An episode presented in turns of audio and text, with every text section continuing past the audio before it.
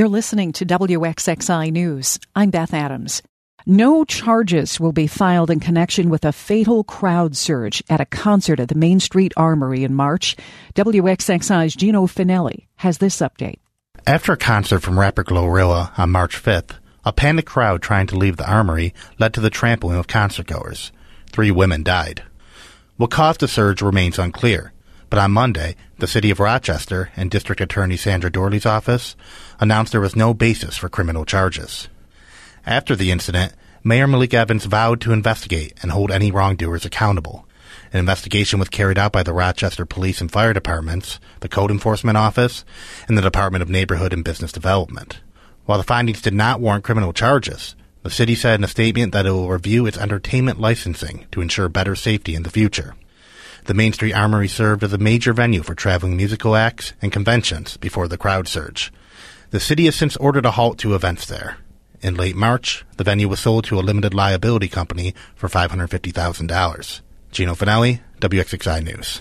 New Yorkers with Medicaid coverage will soon have more treatment options. Many states do not offer any dental coverage under Medicaid. New York does, but lawyers and advocates say the existing coverage is insufficient. The lead attorney on the case, Belkis Garcia, says she and her team were motivated by the experiences of their clients.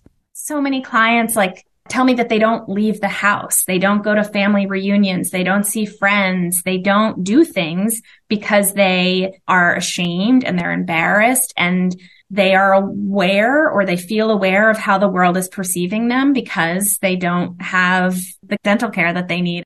A class action lawsuit filed jointly by the Legal Aid Society and two law firms reached a settlement on Monday after five years of negotiations. The settlement requires New York to expand its Medicaid dental benefits to include changes to root canal policies, dentures, and implants. Economists say the soaring prices we're seeing in many parts of the economy will start to come down, but some will stick. Prices are 5% higher this spring than they were a year ago. Eric Morris is the staff economist for Alesco Advisors in Rochester. He says energy prices are declining while food prices are a mixed bag. If groceries go up by $50 or $100 a week, groceries are something that's a staple. People are going to try and find a way to afford those groceries no matter what. Luckily for consumers, groceries can fluctuate up and down. What typically doesn't go down are prepared foods. Prepared foods and restaurant meals tend to be stickier. Morris was speaking there on WXXI's Connections with Evan Dawson. The pace of inflation has slowed down significantly since last summer's high. There are over 15,000 small businesses in Monroe County employing well over half of the region's workforce. The businesses are being recognized for their critical contributions during Small Business Week, as WXXI's Alex Crichton reports. Small businesses are vital to our local economy. They create jobs and drive economic growth. Monroe County Executive Adam Bello joined the Small Business Administration and some local entrepreneurs on Monday to highlight the importance of small businesses and the many programs that are available to help them succeed. Speaking at the county office building, Bello thanked small business owners for their hard work and dedication, and he encouraged residents to patronize them. Please use this opportunity, Small Business Week, uh, to shop small, think local, and support our homegrown businesses. Together, we're building a stronger, more resilient Monroe County, and it's also key to our county workforce. Virginia Smith from the Small Business Administration said there are fantastic programs here in Monroe County, and her agency has plenty of resources to help businesses start, grow, and succeed.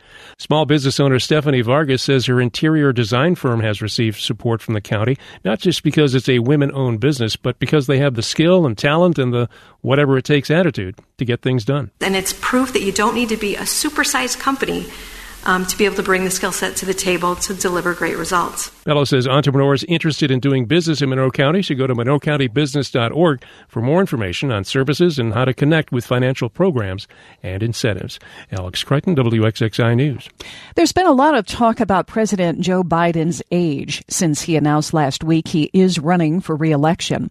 But the head of New York's Democratic Party, Jay Jacobs, says he has met recently with Biden on three separate occasions and believes the 80 year old president has not slowed down as long as uh, you know he feels that he's healthy and capable, uh, and, and and he demonstrates it. I think uh, we should take him at his word, and we should, you know, let our eyes, you know, be the judge. And you know, I, I, I think uh, he's fine.